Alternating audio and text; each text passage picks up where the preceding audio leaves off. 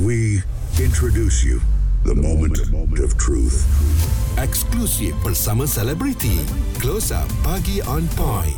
Keadaan cuaca di negara kita sebelum ini dilaporkan baik cuma waktu itu selalunya hujan panas ya tetapi sekarang ini datang kembali jerebu. Ha, ini membuatkan kita risau kerana dalam jerebu itu terkandung uh, pelbagai debu-debu yang memang bawa penyakit dan pembakaran sebenarnya lah kan mm-hmm. uh, ada yang mana semput ada yang memang ada masalah pernafasan di Muaz ini betul-betul mengganggu kesihatan ya betul jadi kalau anda mengalami semua alahan hidung tekak yang kering batuk dan juga kegatalan mata ha, jadi itulah dia mm-hmm. antara simptom kita terkena daripada bahananya jerebu ni mm-hmm. jadi untuk update terkini ya uh, pada pukul 6 pagi tadi yang telah pun dikemaskinikan uh, masih lagi berada dalam keadaan kurang sihat antaranya di Ceras, Banting, Nilai dan juga di Seremban. Hmm. Tapi kalau lihat bacaan ke empat kawasan ini ya, uh, memang nampak trend penurunan uh, berbanding semalam. Uh, jadi kita doakan agar hmm. berterusanlah penurunan ini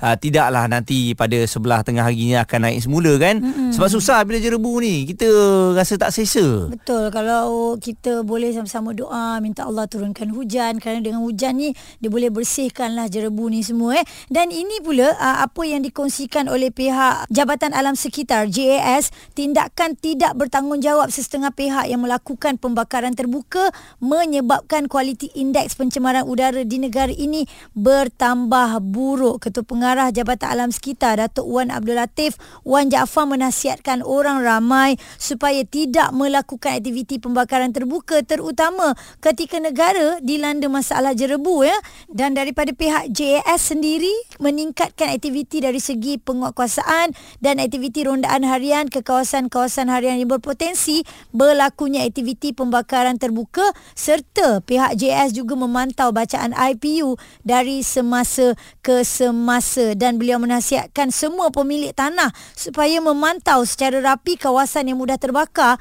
mengambil langkah mencegah pencerobohan pihak tidak bertanggungjawab. Dan um, saban hari saban tahun kita dah tengok ni macam acara tahun tahunan lah eh. Mm-mm. Tak banyak sikit tetapi kalau teruk itu yang membuatkan nak bernafas pun ya Allah seksanya. Ya, ha. betul. Kesian kat mereka kan dan uh, kalau dilihat dari uh, Met Malaysia juga mm. uh, mengesan sejumlah 353 titik panas uh, di Kalimantan ya mm. uh, dan 113 titik panas di Sumatera Indonesia yang uh, dijangka mengakibatkan jerebu di beberapa negara ASEAN termasuklah Malaysia. Ini yang telah dikemaskinikan dua hari yang lalu. Betul. Uh, jadi nak atau tak nak mungkin kita dapat lihatlah ya ke jerebu ini berlaku akibat daripada Kalimantan Indonesia lah walaupun hmm. menteri di sana uh, tidaklah mengatakan 100% uh, jerebu itu puncanya datang daripada negara mereka. Hmm.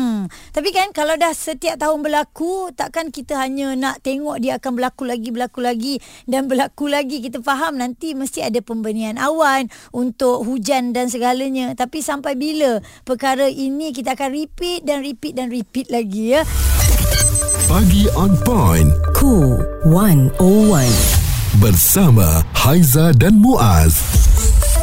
Haiza dan Muaz nak berkongsi dengan anda tentang ancaman jerebu ini. Kita kalau boleh sentiasa mengenakan mask ya supaya dapatlah melindung uh, kita punya pernafasan terutama untuk mereka yang semput dan juga ada masalah pernafasan yang kronik. Sebab kita semua sudah maklum dari hmm. segi indeks bacaan IPU ni uh, memang telah pun ditetapkan kalau ya. uh, bacaannya 100 ke atas ini bermakna uh, keadaan di kawasan tersebut tidak sihatlah hmm. dan update terkini pada pukul 7 pula yang mana kawasannya masih lagi sama di Ceras, Banting, Nilai dan juga Seremban mencatatkan bacaan IPU tidak sihat. Mm-hmm. Okey, Profesor Datuk Dr. Haji Abdul Razak Abdul Mutalif, pakar perubatan Respiratory Hospital Pakar KPJ Sentosa.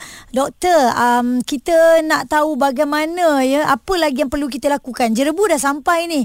Jadi nak halang dah tak boleh. Jadi kita sebagai uh, rakyat ataupun um, orang awam bagaimana cara nak mencegah diri kita ni daripada terkena penyakit-penyakit yang uh, lebih kronik doktor? Okay, ya, ya memang AIDS ni every year memang dia datang dan hilang. We cannot actually avoid lah. Yeah. Yang yang penting ni ada golongan yang risiko tinggi untuk AIDS ni atau menjerebu ni. Ya. Mm-hmm. Yang pertama kanak-kanak. Yang kedua orang dewasa ataupun orang gemas. mm-hmm. yang ada penyakit jantung atau paru-paru. Dan yang ketiga, wanita hamil. Ini sangat bahaya ni. Ya. Mm-hmm. Ada banyak kajian yang telah dilakukan menunjukkan kanak-kanak yang terdedah ke jerebu, dia akan dapat kerosakan paru-paru. Dari masa dari kecil sekali. Ha? Mm-hmm. Jadi kalau paru-paru dia rosak semasa dia kecil, jadi besar tu dia akan rosak lagi mendapat penyakit paru-paru. Okey. Sama dengan mengandung, orang perempuan yang mengandung ni ya. Mm-hmm. Walaupun dia mengandung sekarang, uh, anak dia tu dalam uh, uterus tu, bila ada jerebu dia akan bernafas benda-benda kimia yang bahaya dalam jerebu tu. Mm-hmm. Dia akan efek anak dalam kandungan dia.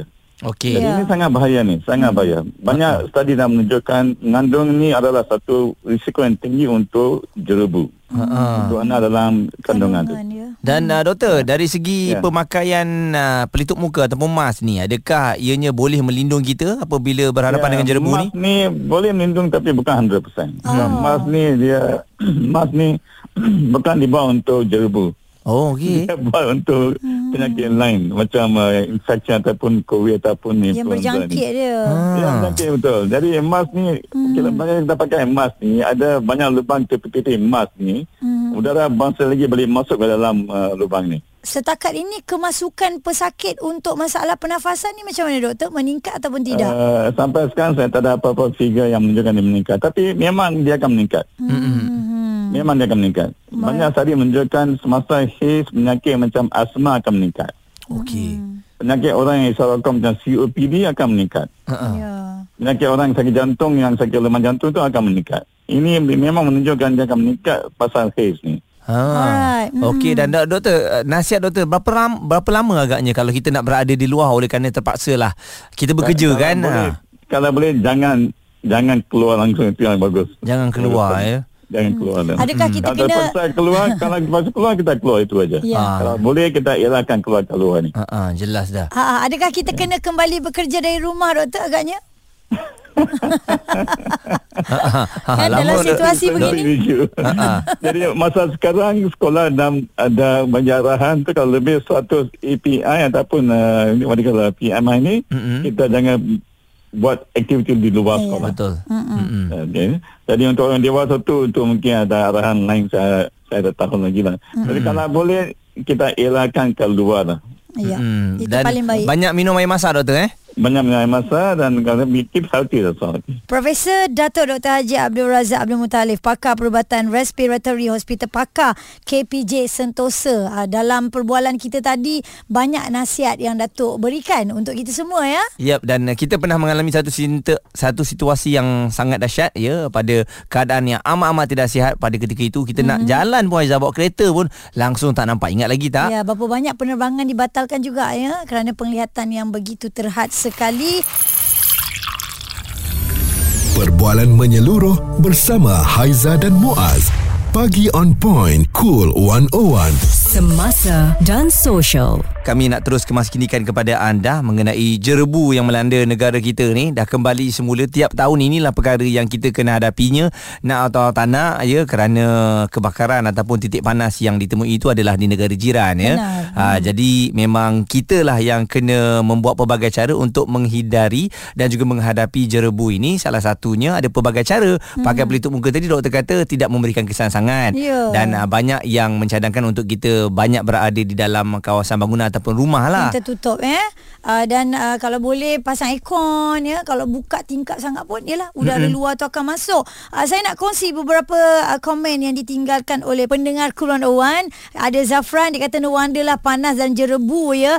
Nelina Lia. Patutlah kat Kuala Selangor ni macam kabus je tapi dalam tahap masih terkawal. Rupanya jerebu. Mm-hmm. Dan daripada Joe katanya bab ini memang negara sebelah uh, puncanya. Dia kata eh ini dia dia yang komen komen dan daripada Syami pula lah ingatkan mata aku rosak tak tidur seharian rupanya jerebu dan daripada X dia cakap dah boleh lah buat benih hujan ni dah lama tak hujan kat Ceras ha, sebab Ceras antara tempat yang Betul. IPU tinggi mas eh yep dan Mm-mm. difahamkan uh, menerusi uh, laporan CNN Indonesia ya uh, bandar Palembang Indonesia seolah-olah hilang dari pandangan mata kasar ekoran asap jerebu tebal yang oh. menyelubungi bandar itu sejak beberapa hari lalu mm-hmm. Uh, dan populasi di kota tersebut 1.8 juta itu dicemari dengan jerebu tebal dipercayai. Uh, ini kata mereka berpunca daripada kebakaran hutan dan tanah secara terbuka di Sumatera Selatan. Dan setakat ini sejumlah 3.7 topeng muka diedarkan kepada penduduk bagi mencegah penularan jangkitan pernafasan. Uh, jadi hmm. kalau negara jiran nak menafikan perkara ini memang tak bolehlah